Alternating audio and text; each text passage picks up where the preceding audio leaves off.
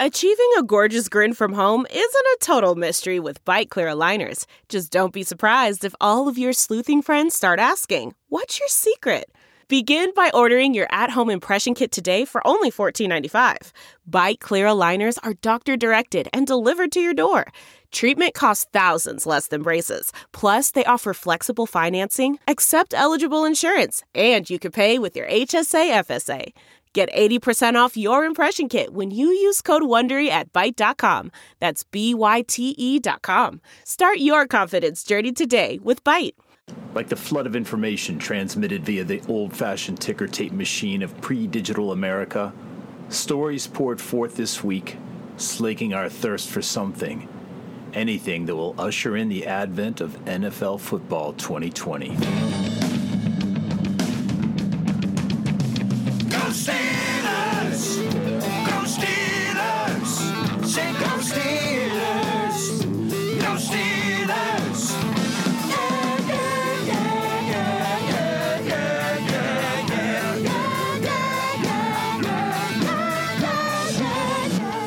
Welcome to the Steelers Outpost Podcast, a proud member of the Armchair All-Americans Network. It's August thirtieth, twenty twenty. This is Tom coming to you from Sawdust Studios in the Washington, D C Outpost. Nick joins us from the Houston Outpost. Hey, Nick. I can answer that question for you. It's going great. And the reason it's going great is because football is upon us. We are not just on the precipice. We have three, four, five, six toes in the water, and football is here. We actually even already have football. Even if it's Steelers against Steelers football, it's here. Friday Night Lights, who did you bet on?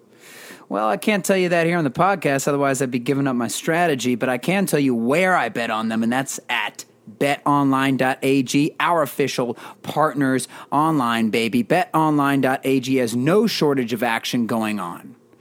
Sports are back, N B A playoffs, M L B, soccer, yeah, but football is right around the corner, and it's time to get juiced. They got the best odds and lines for the upcoming games and matches if you're talking about match-based sports. They got simulated games, and they got a bunch of casino games, so poker, anything like that. You know what a casino is. You know what kind of games they have. Well, BetOnline does too, and they got them. So visit bet online dot A G on your computer or mobile device and join now to receive your welcome bonus. It's a good little way to support the pod as well. bet online dot A G, your online wagering experts.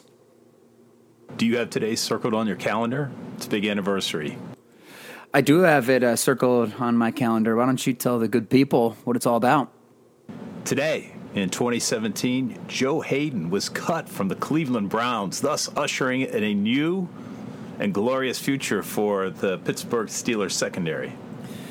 Half joking here, but half serious. I'm not saying that Joe Haden coming over was like Minkah coming over or something like that, or like getting Aaron Donald. We know that Joe Haden is still a very good player for the Steelers, but he's not the dominant player he was in his youth with the Browns, right? So when he came over, it's not like you're getting the prime of Haden, but you're still getting good Haden, right? But it did just seem like after he came over, it finally started coming together. After years of abject failure in building a defense, it finally started happening. Uh, and th- that's a whole other side note, isn't it, right? Because I was just having a conversation with a buddy of mine about Tomlin the other day and how we talked about on this podcast. There's this upper echelon of coaches. There's the Bill Belichick echelon, which is reserved for him in terms of any sport ever coached by any person. His success in a league that is designed to keep you from having success based on the salary cap and based on the randomness of injuries and how much that affects uh, your team and how much, you know, circumstance has to go in winning in the N F L. Bill Belichick's in his own league. Then there's another league of coaches in the N F L. We're talking, talking probably the Harbaughs. We're talking Sean Payton, Andy Reid, these kind of guys who, no matter, you know, they have a good team every single solitary year, no matter what, kind of no matter which quarterback is playing for them, and they're always going to have a, at least one great side of the ball. No matter who John Harbaugh has, Their defense is phenomenal, and their special teams, right? Even before Justin Tucker. No matter who Andy Reid has, their offense is going to do great. Same thing with Sean Payton. Drew Brees goes out for a few games. Whatever backup quarterback comes in and wins every game for them. It's been happening for years, right? So they also offer this, and Kyle Shanahan's the same way. They offer this schematic advantage where it's a guaranteed dominant side of the ball, regardless of the personnel, almost, right?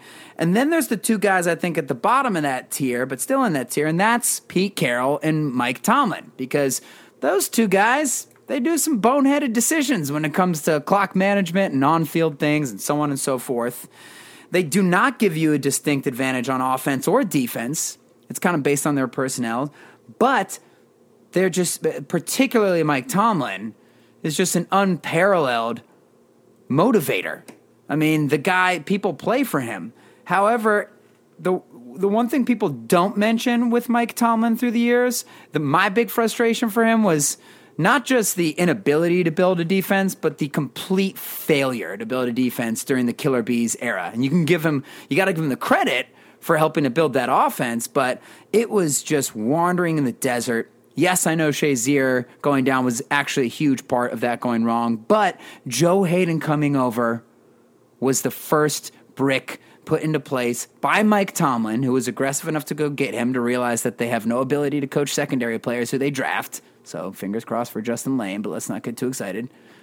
They, they, uh, you know, he made that move, and he brought over Vance McDonald the same year, and it was the most aggressive we'd ever seen the Steelers be, and it was them adjusting to the modern times, and which continued with them trading up to draft Je- Devin Bush, and then trading a first-round pick for Minkah Fitzpatrick. These are unprecedented things. We have to give Mike Tomlin the credit for adjusting with the times, along with Colbert and the Rooneys. But last thing I'll say about Joe Haden, besides how symbolic his, his uh, you know, his joining of the Steelers was, he's just one of the greatest guys in the N F L and, and the, one of the coolest-looking dudes in his uniform. So when they announced that we got him, it's just, you couldn't even fathom how amazing that is. That's like, imagine Jadeveon Clowney coming over the Steelers, like all these rumors are saying.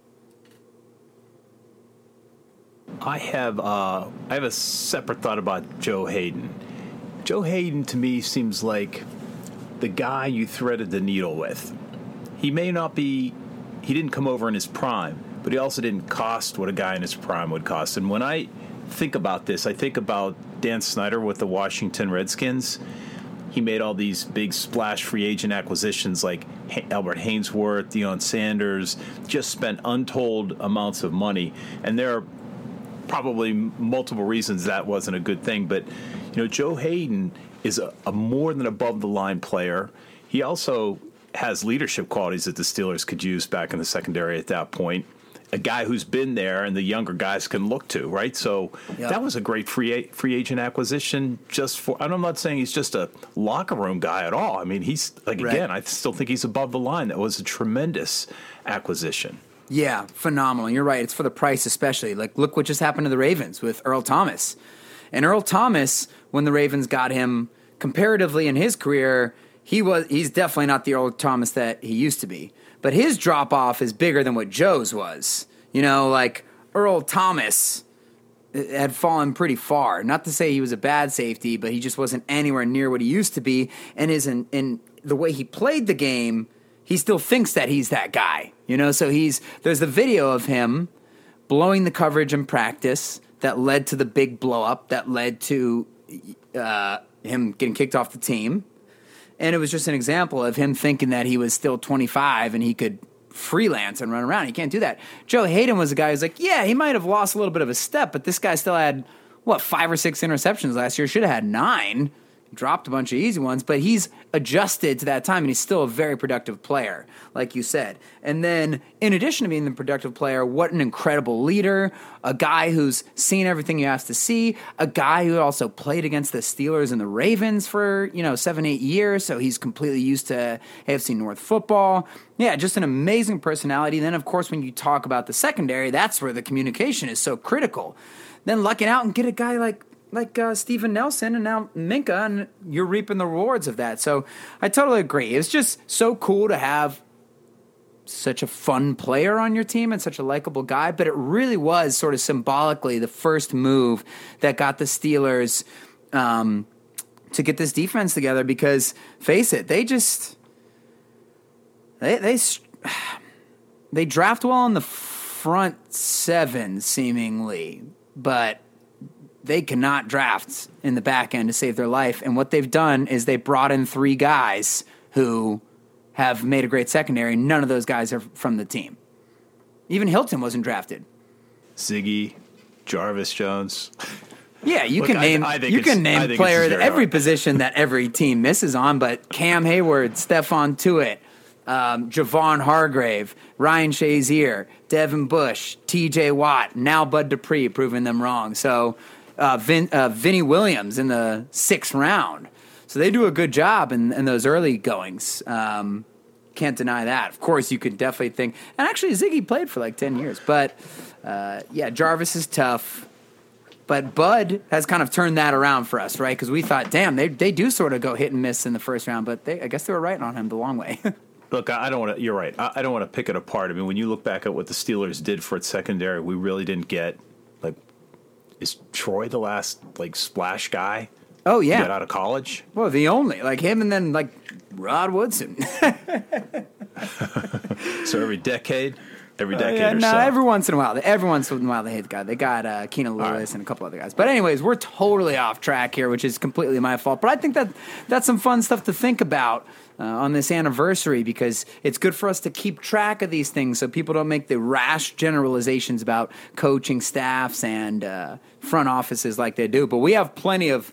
Uh, modern news that we should be even more excited about that's happening right now. So riddle me this. What is bigger than Ben? Nothing. This would be a great entry for a commercial, wouldn't it? Yeah, we can sell that. To, actually, I would just give it to them because after watching that video, I will give Ben anything, including my life. Although that hasn't changed because I would have already have done that. I am so psyched that this bigger than Ben Uh, Ben Roethlisberger, four-part docu-series, documentary series is coming out on YouTube. I am out of my mind. The inner child, like my my Steelers fandom is is uh, strongly linked with Ben Roethlisberger because I was a huge Steelers fan before Ben. But that's the whole thing. I, that's me growing up with this guy. And so some of the uh, over-emotional uh, tendencies I might have when it comes to the team are very linked to him that way. And I have never gotten to see anything cool behind the scenes with him his whole career because he made some dumb decisions earlier in his career, and he just kind of went zero dark thirty with media for a long time. But looks like he's coming out here, and, and you could say it's a little petty or whatever if he wants to show everybody um, – you know, his side of the story or whatever, or I know part of my take is making fun of him for seeing Michael Jordan putting out a documentary and Tom Brady putting out a documentary and thinking that he's in their league to put one out. It's like, that's not it at all. Like, this is modern content. This is why Juju, Juju's so fun. It's why A B was fun because you could follow them in, um, you know, in their everyday life. And whoever put this together, somebody's behind Ben, the modernization of Ben this summer because the weight loss, the new haircut, the new beard, and now a very well-produced video, uh, there's something going on. And uh, I don't, just to address what I was saying before, like I don't think it's tacky that he made it at all. This is really cool to get an inside sight, an inside look at this. And um, I don't know, I have a hundred things to say regarding it, but of course, it, if I have, I have to say one thing, it comes down to the final minute of that video when he learns that he has to get surgery and his wife uh, gives him permission to retire, whatever that means, and he says, "No, I'm not retiring. I'm here to win Super Bowls." In that moment, he's he's basically just Batman in my mind, so that's how I hear him. But uh, what did you think about the video? I think you make a really good point about the possibility of somebody shaping Ben this late in his career, because that that was a lot. All, all kidding aside, I mean, everything from the his look to that video or that, that document, whatever. So what really surprises me is that he took it on at all. I read a lot of religion, politics, and sports, all areas ripe for controversy. Hmm. At the end of every article, I do read the comments because I'm just not angry enough. So I start reading these responses, and I'm infuriated. I type out my response, and I take my own advice, and I never hit send. You know why? Good. Don't. Nobody cares about me. I got enough problems in my life without becoming a target. I don't need to be canceled, et cetera, et cetera, et cetera. Yep. You said uh, you said the word. Um, how did you phrase it? It might be small of Ben to to do this. Uh, petty, maybe as a res- petty. Thank you. As a response to the criticism he's had heaped upon him over, yeah, over twenty years. years. Yeah. At this point, why bother? I mean, he has the potential to shut everybody up this year, you know, just based on his arm alone. But I, I would agree. I mean, I just think he's making a target, right? I mean, great yeah. that he has his wife on there. That is having Ashley. I'm sure the kids will be introduced at some point, too, and that'll soften the image a little bit more. But is it an, apolog- is it an apologetic? I mean, is it going to convince anybody? Maybe. The no. people who really are, who don't know him at all, but... It is interesting he took it on. I'm not sure what benefit he gets from it. It is, and I agree. There's nothing Ben can ever say that will ever change people's opinion on him. They, pe- the, people just hate him. And even Steelers fans, there's some Steelers fans who just hate him. You know, they'll never forgive him for being a knucklehead in his early career. Maybe that's an understatement, but um, we, we know that. That's just a natural part of what happens there, and you're right. He has almost nothing to gain. I do wonder, though. I do think the one thing that could at least slightly change people's opinion is another Super Bowl ring, because at that point, he really enters into the upper stratosphere, and you would assume he'd be such a big part of that Super Bowl, they couldn't keep saying, like, ah, it's just an early career guy. I won him with defenses, which is insane, because, yeah, he had an amazing defense and nothing else. Like, yeah, Ben, you're good without an offensive line, right? We're actually not going to field one, but you can still win. Yeah, of course. Um, anyways, yeah, I could talk all day about it. I love to see it. I think I agree with you. Like, he doesn't really have anything to gain from it, and I don't think it's being petty necessarily, because I think that he's trying to stand up for himself a little bit, uh, because the whole the whole video opens with montage of him walking through the facility and all these famous sports talk heads like Stephen A. Smith or Shannon Sharp basically blaming the Le'Veon Bell and Antonio Brown departures on Ben and Tomlin, as we talked about when that was happening. No uh, apologies were issued. Um, I guess they were all right. Like, look at Antonio Brown, this model citizen. This paragon of mental health and decision-making. What a monster Ben Roethlisberger is for running him out of town. He's probably a racist. And what a moron. The Steelers are screwed. They suck. Ben's an idiot. Tomlin can't do anything right. And two months later, Tomlin's getting Coach of the Year votes, and nobody's apologized to Ben. And it turns out that A B, yeah, he's got an issue or two. And apparently Le'Veon is slow now in Jets camp. Uh, which is interesting. But so he's just kind of standing up for himself a little bit. It was funny when they he had um, all those people in the background making those comments about Ben, and then they just showed a eight second clip of Ben's two Lombardis and his jerseys hung in there and, and stuff like that. That was a really subtle way to handle it. But hey, I love it. It's great. And uh, but honestly, at the end of the day, my kind of closing thoughts on it are, if he made it for Steelers fans, this is amazing. Like, for us, this is so cool to get a little behind-the-scenes look at this. And sports is the greatest reality T V show ever made, and especially when you get to follow seventeen seasons of it, if you've been following with Ben in particular. So this just heightens the story a little bit, and we love getting behind-the-scenes footage. As much footage of the Steelers that we can get, I will take, and that's the good thing about this past week, because a lot more behind-the-scenes footage has been coming out when it comes to training camp. Speaking of which, we had a rain-soaked and limited Friday Night Lights about, uh, well, two nights ago, Friday night. Some interesting things coming out of that, even though it was shortened. First on my list was Ben's interception mm. in the red zone, but Mike Hilton returns at one hundred Ooh. yards. And I guess I just don't imagine the offense just hands that to him. Oh, he caught it. We're just going to go to the sideline and have a smoke. Apparently, you know, the good news about that, as reported by the twelve people that were in the stadium, is that the defense flicked the switch and turned into offense to escort Hilton downfield. That is what separates the good defenses from the great defenses. You know, obviously, James Harrison and the boys, Ryan Clark and everybody know a little something about that in the Super Bowl. But even look back at the Denver Broncos, look back at the Jaguars a few years ago, look at the Bears a few years ago.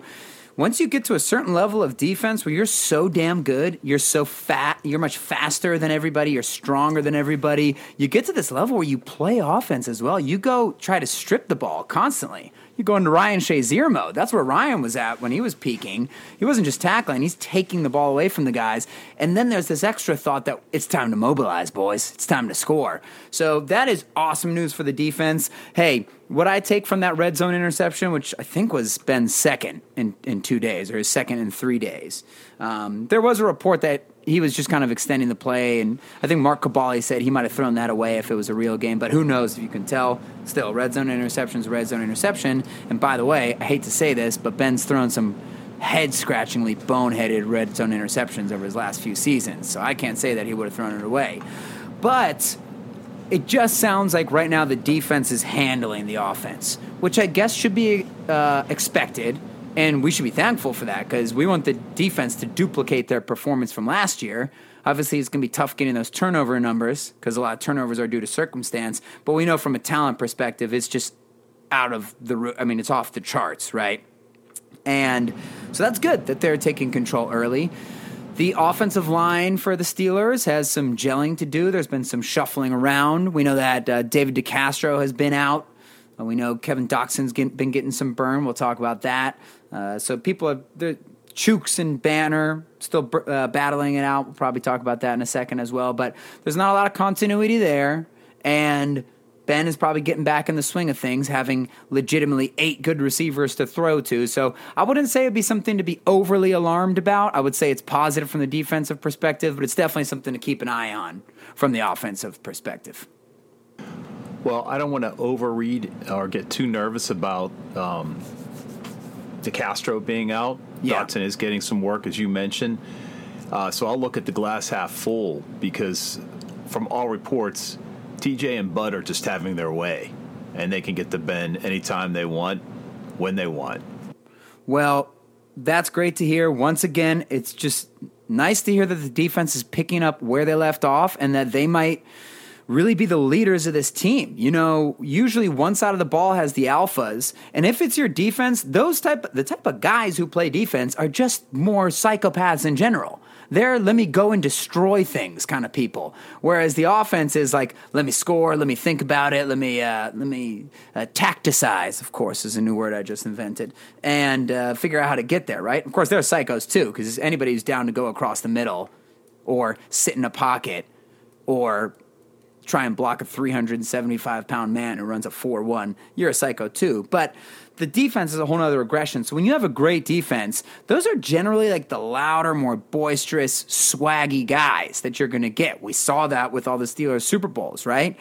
So that's nice that the team will have a personality and a leadership and an energy that way. And then at the same time, you have Ben Roethlisberger and Marquise Pouncey, the tried and true. These dudes have been leaders for forever on the offense, so you really are accounted for on both sides.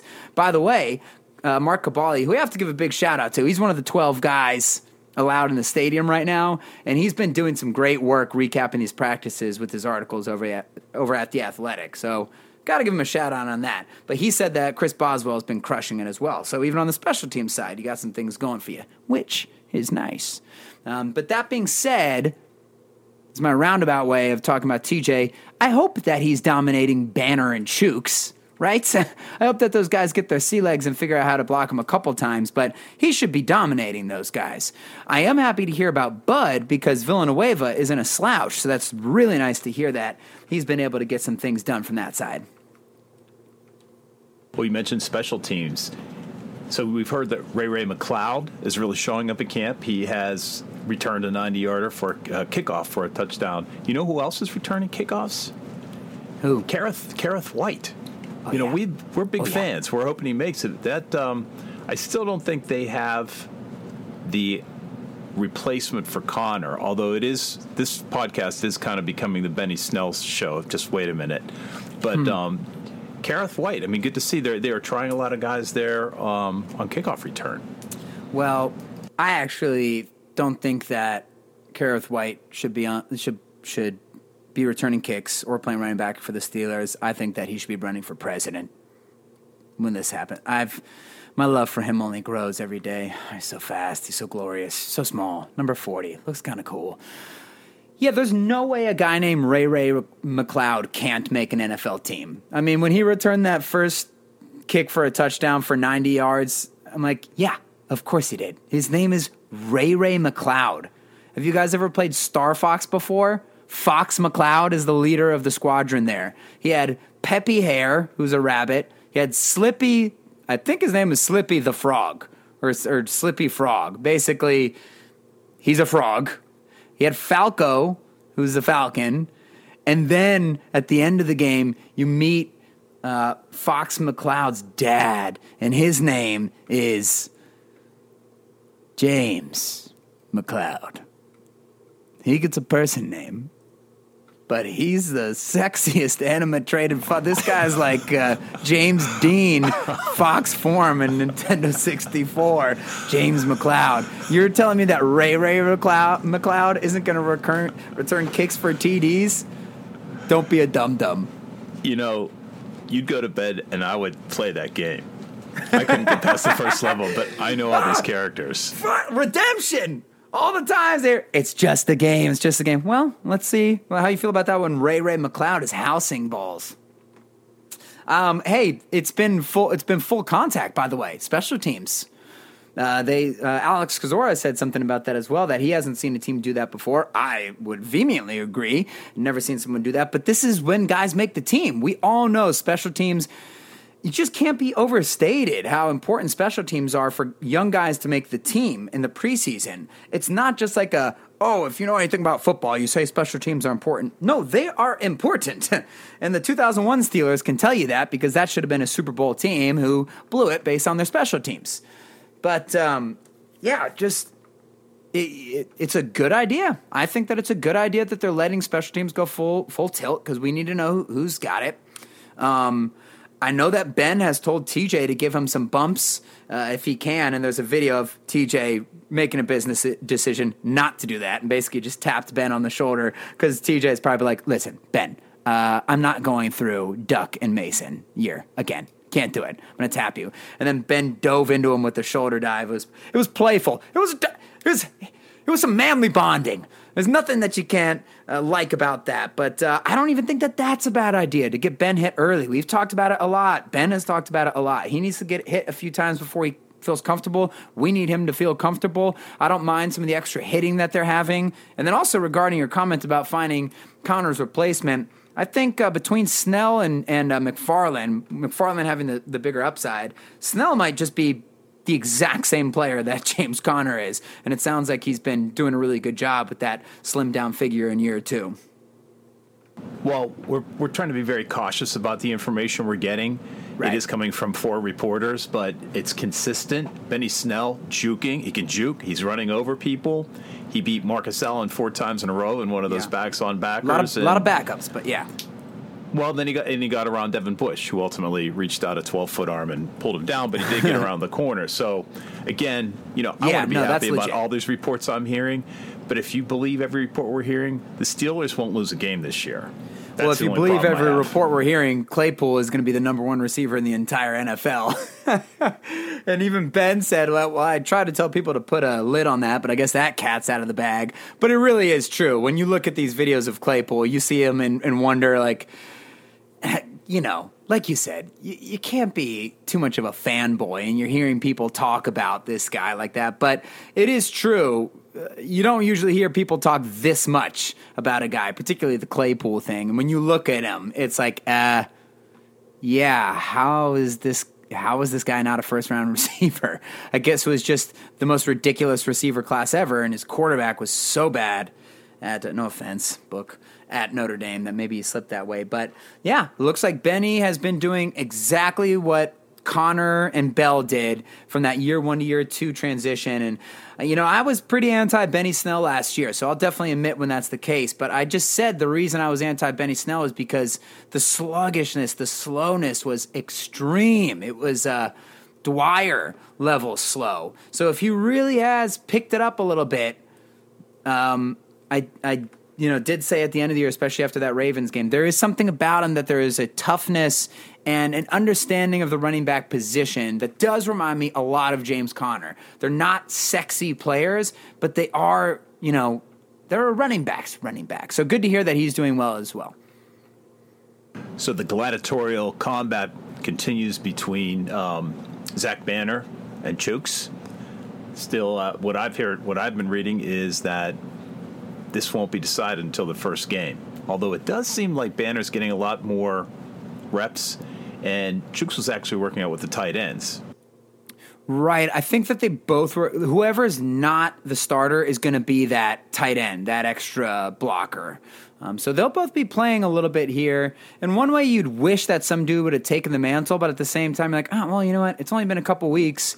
These guys both have played well when they've played for the Steelers. It's not like we have um, Mike Adams in there competing for, for a job. No offense, Mike. Don't think he's listening.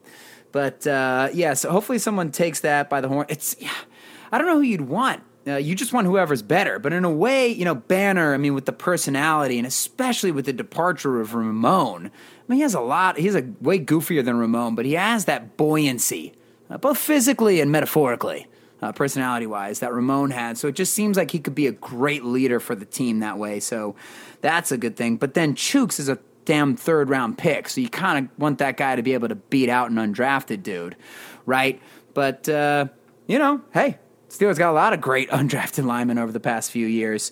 That being said, let's just hope that DeCastro's okay, because in one sense, I'm just I'm I'm like flattened by the phenomenal job Kevin Colbert has done reinvigorating this offensive line. And we it's not like we've got any big pedigree guys, but you know, we've been worried for the past two years. We've been keeping our eye on the ticker, especially after Munchak is gone. Like, hey, you, you can't just have five guys. You kind of need seven, you know, to have a really good offensive line. And they have that now with Wisniewski at guard and Dotson. I guess we'll just mention now, it's just the same thing we've been hearing every week. Obviously, he was injured early, but when he's going in, he's crushing people. Dotson looks good. This is a great thing to have. But you have those two at the inside. Uh, also can help out with some center stuff. Chuks and Banner on the outside. I mean, you, you just got a legion of linemen. So it's looking good for the course of this year. But you just have to remember the offensive line is one of the toughest positions to get to gel because it is so communication-based, similar to what we mentioned about the secondary earlier. But the thing about the secondary is the front seven can help you. If they get to the quarterback or the running back, you don't have to do too much. The linemen, you need to protect our forty-year-old quarterback, and that takes some communication. And first off, they don't get many game scenarios to communicate in. Second off, they haven't played together as a unit. So we, it, if if DeCastro is playing, I feel good about, you know, Filer at left guard and then Chuks or Banner at right tackle. If DeCastro does not play, then you have an entire new side of the right, uh, entire new lineup for the right side of the line, right? You have maybe Wisniewski at that guard position. Maybe we'll get the nod over Dotson and then Chuks or Banner. Uh, and that is worrisome, and that could be worrisome against the Giants week one. So that's the only thing I'm keeping my eye on. Well, speaking of free agency and maybe some good news, I've been reading about Curtis Riley, safety. It turns out that um, he started he started to lock up the third safety position. Thanks. And that's one place that we've been really worried about being thin. You know, you can't have Minkah miss a game. Yeah, it's just a little bit of pressure for him, right? Yeah, Curtis Riley has been uninspiring in all the stops he's made with, you know, I guess it was Oakland and New York, but he does have starting experience. Think about it this way, though, you guys. Like when Artie Burns went to the to the Bears, he technically had a few years of starting experience. Just because the guy was a starter doesn't mean it was an ideal situation, especially in these secondaries. And by the way, feel bad for Artie with that A C L tear. He's out for the year. I wonder if his career is over. I hope it's not. I hope he can jump on some more special teams because he is a phenomenal human being. And even if Uh, the cornerback thing hasn't come together for him. But, yes, it is good to hear that Curtis Riley, the guy with the experience, has been uh, making plays there, because we know we love Dangerfield, love having him on the squad, but he's not a guy you want taking too many snaps in the back end. Uh, and, and also on that safety side, like you said, Marcus Allen, uh, we mentioned him earlier for a negative reason. I think he got run over, but we have been saying the past few weeks the coaches have been really impressed with him. He has been working out with the inside linebackers and the safeties, so maybe he finally can be that sort of dime dime piece that the defense has been looking for. It's early, who knows, but those two nuggets of information regarding Riley and uh, our guy, um, well, Marcus Allen, sorry about that, everybody. Uh, those are good reports to be hearing, at least. So moving on from the current Steelers, we have somewhat of a Steeler alumni report. A group of black former N F L players has filed a federal lawsuit alleging that the N F L, the um, concussion settlement with players, blocked some black claimants from securing payouts. It's kind of a complicated case, but it is brought by two former Steelers, Kevin Henry and Najee Davenport. Najee will, Davenport. Najee Davenport. Did you, nice. You know those two guys? Of course, of course. Okay. Yeah. Well, I'm Couple embarrassed coffee. to say I did not remember Kevin Henry, and he spent No, I don't remember Kevin years, Henry. I meant Najee, yeah. But he spent eight years on the Steelers from nineteen ninety-three to two thousand, uh, starting most of the games in his last four years here. Najee Davenport, just it's hard to ever forget the name. He only spent two seasons, two and a half old, seasons. Old Packers in Pittsburgh. Running back, the fattest kick returner to ever play in the N F L. That's right. Is that right? Yeah, this is this massive man, the bus returning kicks. Like, what is going on back here? They are trying to establish a class action on behalf of all black former players. And the argument, as best I can interpret this uh, complicated legal situation, is that when a settlement is reached for the concussion proto- the concussion settlement, each player is measured individually. And what they're trying to assess is what's the level of diminishment from a baseline? In other words, you go into the N F L with a, they, they don't do this on I Q. I'm, I'm, I'm sure there's a whole range of tests you're given, but um, they will measure. So if your baseline is one hundred and you're now at ninety when you file your claim, you have a loss of ten percent, right? Well, what this case or what these guys are claiming is that different people come in with different baselines, and black players tend to be rated at a lower baseline.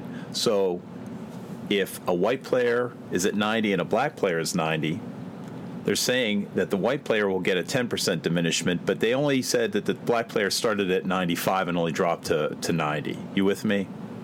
Oh, yeah, I'm good with numbers, so I'm with you. No, I can anyway, understand that. there's a... I, I'm, I guess I shouldn't be surprised, but there is a whole statistical analysis that goes into analysis that goes into the assessment of all these concussion settlements. So you can see where they can, you know, th- this is going to get this is going to get hairy because it's going to be full of statisticians and and neuropsychological yeah. breakdowns of these guys. So we'll see where that goes. Well, you know, as huge football fans here, and I think it's part of our job to to disperse this on on the podcast is. We want to fight against those weird, uh, those, you know, um, some of those instincts in the public to just bash on football players and, and think like, oh, you're making enough money or blah, blah, blah, blah, blah. I support everything that's free market and everything in the entire world, except for some reason this particular avenue. We want to make sure that the players are being treated fairly. We want to make sure that uh, especially the retired guys are being treated fairly because uh, we love football. We, we want to make sure that these guys aren't getting taken advantage of, because they do, just like people in every business. And uh, similarly, you know, for, just for the reputation of football among non-football fans and just among Americans and the world in general, you want to make sure that they're doing everything they can to make the sport as safe as they possibly can. So uh, we'll keep an eye on that in the background. Buda Baker, Arizona's safety, just procured, or should I say secured, a four-year extension, fifty-nine million dollars, thirty-one million dollars guaranteed. And we are getting used to seeing these these numbers. I'm not sure, you know, he hasn't had an interception, but yeah, it's crazy. But what makes me nervous, what does this mean for Minkah? It's not like we didn't bring his name up, but he's not the first guy I think of when I think of twenty twenty-one or post-twenty twenty-one. We have a world of trouble next year trying to secure all the players that are going to be free agents. And then we get hit the following year with Minkah. I mean, look at this number. Don't you? you know, I was trying to, com- can you compare the two guys and see what Minkah might be commanding in two years? I don't know, because I just feel like other guys are going to get paid until then. I, I haven't, uh, I mean, Jamal Adams is going to get paid. Derwin James is going to get paid before, well, I guess same time as Minkah. Um, so I don't, I don't put a ton of stock into this. Budda Baker's a really good player. He's very versatile, but like you said, I mean, no interceptions in, in two years. Most people in the N F L, people who follow the N F L, think that it's a statistical-based league. For some reason, nobody can get it through their head that the, the statistics in N F L lie more than anything else, any other sport. Uh, of course, they're useful, but we need context with those. You say, oh, he must be a bum.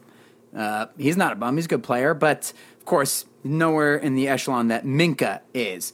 So, uh, I don't know. I don't really keep a uh, – it doesn't really mean anything to me. Yeah, safety got paid some big money. That might mess with the market a little bit, but there's other safeties out there who are going to get paid. And Minkah, I mean, you don't have to pay him for another three years, right? So maybe – I'd say maybe in a perfect world they'd pay him after his third year uh, uh, finished, which is what we wish we had done with a Le'Veon Bell, right? So we wouldn't have gotten into that crazy uh, scenario that we got in with him. But uh, that's not really the Steelers' way. They only negotiate, you know, the year before the guy's deal expires, and they're especially not going to negotiate early, given all the variables they're dealing with this uh, concerning the salary cap and this COVID thing. But listen, it's not a foregone conclusion that the salary cap's going to get absolutely tanked. Of course, it's a distinct possibility, but it's not a foregone conclusion yet. So we're going to need more information to see how much money the Steelers have, but I feel like uh, his, you know, we have a couple years before having to worry about Minkah, so they might be able to get their ducks in a row in time for that superstar, hopefully future Hall of Famer, to get uh, his money. Well, look, he's at a level he's not going to take a haircut. Well, we don't have to worry about this. He doesn't need a haircut, but all you dudes out there, you do. All right, you want to be a modern man, you want to be a gentleman, you want to be a man who's put together like the sculpture of David, but with some enhancements in the lower region. Talk to Manscaped, all right? Because they got precision tools for your family jewels. The Manscaped Lawnmower three point oh. This thing is a it's a, an electric razor. It makes it impossible, impossible to injure yourself in the danger zone. But it makes it very possible to artfully and artistically keep yourself cleaned up down there, okay? It's not a Mungo Jerry video anymore, right? Steely Dan is done. Stop it. Become the man you were meant to be. Use Manscaped. Use it in the shower. They got water-resistant technology. They got balms. They've got anti-chafing cream, especially effective for men with muscular, powerful quadriceps. They got everything, and they got it at an affordable price. Get twenty percent off free shipping with the code armchair at manscaped dot com. That's the code armchair at manscaped dot com. I also got to let you guys know about a little something called bet online dot a g. If you're looking to make some money this sports season, if you're looking to take some of the knowledge you're getting here and apply it to the Steelers, buyer beware. But the best place to do that is bet online dot a g. The sports world is back. Thank you. Hallelujah. There's no fans in New York week one uh, for the Steelers game, but there will be plenty of people watching the Steelers wipe the floor with the Giants week one. Why don't you make some money on it? Or why don't you make some money on the N B A playoffs that are in full swing here? Why don't you make some money probably, unfortunately, betting against the Pirates in the M L B? You can also make some money with some live casino games and poker tournaments and the best props in the business. Visit bet online dot a g on your computer or mobile device and join now to receive your welcome bonus. bet online dot a g, ching, your online wagering experts. You know, one of the most fun things I started doing as a part of this podcast is just trying to learn more. The um, N F L Game Pass has Game Pass film sessions with Brian Baldinger and right now Kurt Warner. And yes. this past week, I watched um, both a, an interview with Minkah that I hadn't seen before, but Cam Hayward was interviewed. You know, if you liked him before, you're going to love him now. And if you loved him before, I don't even want to talk about what you're thinking, because he is just the best guy. And, you know, just to watch him break down, I mean, these guys remember every play they've had since Little yeah. League football. Yeah. It's phenomenal. But Baldinger opened up the show with the line, you know, Cam, you're known as the adult. And we've always said that. He does seem like he's he's an old soul, so to speak. He is. He's buttoned up. Now, he is actually a rah-rah guy, which is cool. He will. He doesn't yell at people. He barks at them like a, a German shepherd on growth hormones. And uh, so he is vocal that way. But he's just, he's a refined man of destruction. That's really what he is. Like he said in that video, he doesn't think there's a center in the league that can block him. I don't remember which game it was. Uh, maybe uh, it was Lamar against Lamar Jackson and the Ravens, where basically said he was in a two technique, so basically in between the guard and the center. Usually gets the double team on that play. This time, for some reason, the guard did not double team him, and he realized he had the center, and he just walked the man back into Lamar Jackson, grabbed Lamar Jackson with one arm. We're talking about Lamar Jackson here, by the way, the slipperiest man on the universe, and uh, yeah, sacked him. So those sessions are awesome. The N F L needs to do better with things like that. Chris Sims does a lot of cool stuff like that. Baldinger is the man. Kurt Warner does a great job in those. Of course, the Gruden Q B camp videos are, are really cool, but I think uh, the N F L needs to realize that there's there's some big-time interest in, in the X's and O's and the chalk talk department. So if you can get the right guys with the right personality, like Baldinger, Baldinger, Baldinger, to to to head these things up, man, the production value from N F L is always so phenomenal on these videos. So it is great to see Cam get a little bit of shine there, and you get to see some of the destruction uh, from the angles that make it more obvious and more impressive than maybe the sideline T V angle does for you. We have been lucky to avoid major catastrophic injury this training camp, but we have a laundry list of guys who are questionable for the first game. We've already talked about DeCastro. Uh, I'm bothered by the fact it's undisclosed. Not that if I knew it was an ankle or a knee, I'd feel any better, but undisclosed, interesting. Hmm. And we're also talking about Eric Ebron. He's always got a little something. I mean, did he's he just have surgery? Flu. Oh, he's got uh, the the flu now. Yeah, I think yeah, he's. So hopefully. He said that he wasn't. He was finally back to one hundred percent right when camp started. I, we did mention this during the summer that we were a little bit nervous. I, what, what was it, an ankle surgery or something like that? But we were a little nervous that he wasn't back to one hundred percent yet. That was uh, it was a little, I wouldn't say alarming. I mean, surgeries take a long time to recover from, and he did play the beginning of last year uh, with the Colts. But he did say he was back to one hundred percent at the beginning of camp. But he said, but it's camp, you know, nobody's one hundred percent, so now I'm eighty percent. And I didn't know how to interpret that at first. I'm like, damn, doesn't... Doesn't sound like you were one hundred percent then. But then you and I had the conversation where it's we talked about how crazy it is to see how quickly these guys get injured in the N F L. And, of course, you wonder what extent are they injured? Is it like a bone bruise or an uncomfortable bruise?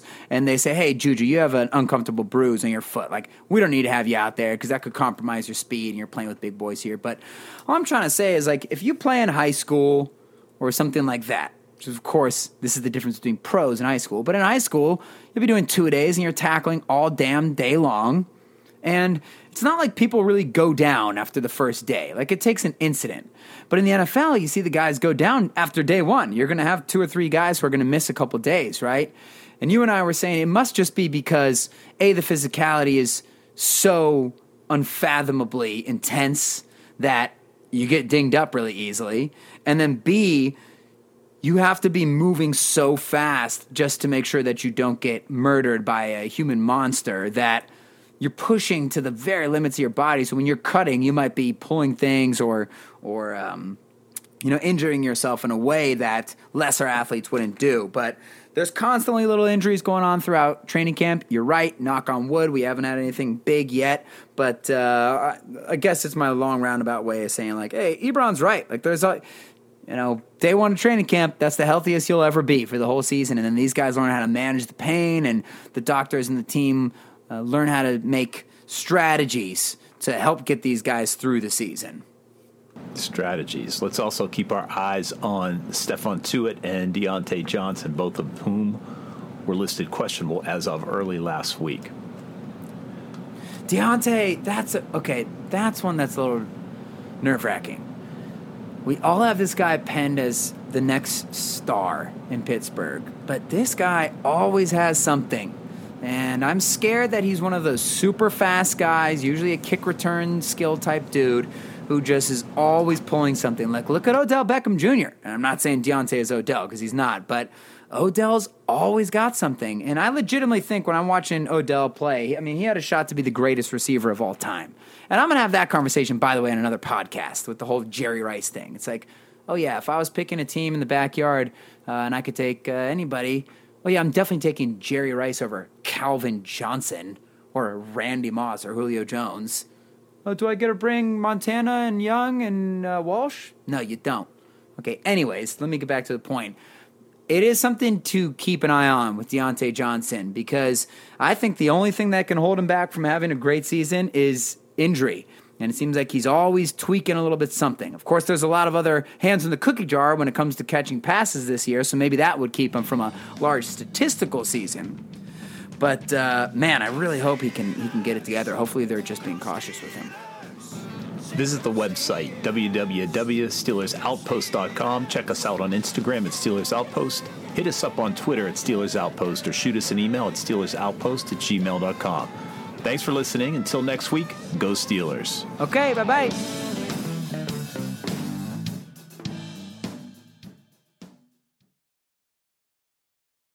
This is it. We've got an Amex Platinum Pro on our hands, ladies and gentlemen.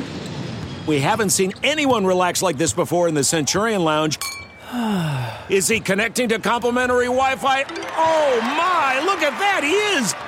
And you will not believe where he's going next. The Amex dedicated card member entrance for the win. Unbelievable. When you get travel perks with Amex Platinum, you're part of the action. That's the powerful backing of American Express. Terms apply. Learn more at american express dot com slash with Amex.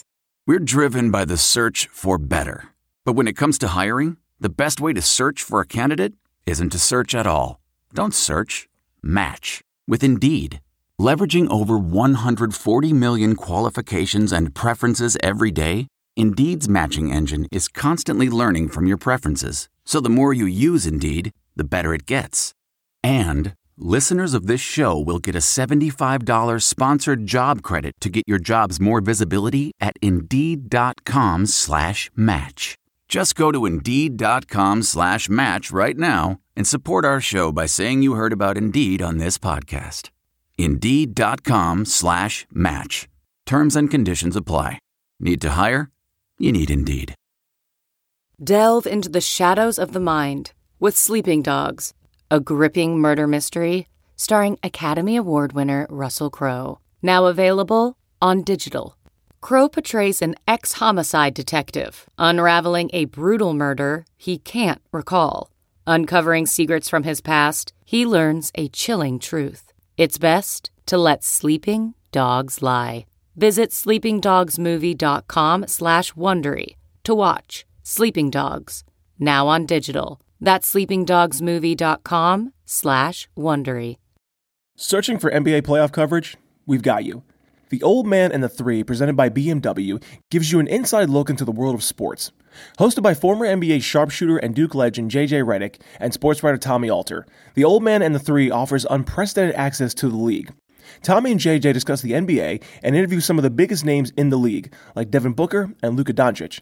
N B A final season is the perfect time to dive in, and you can listen to The Old Man and the Three wherever you get your podcasts. To hear episodes brought to you by B M W. Push the limits this N B A season with the brand that set the ultimate standard. B M W, the ultimate driving machine.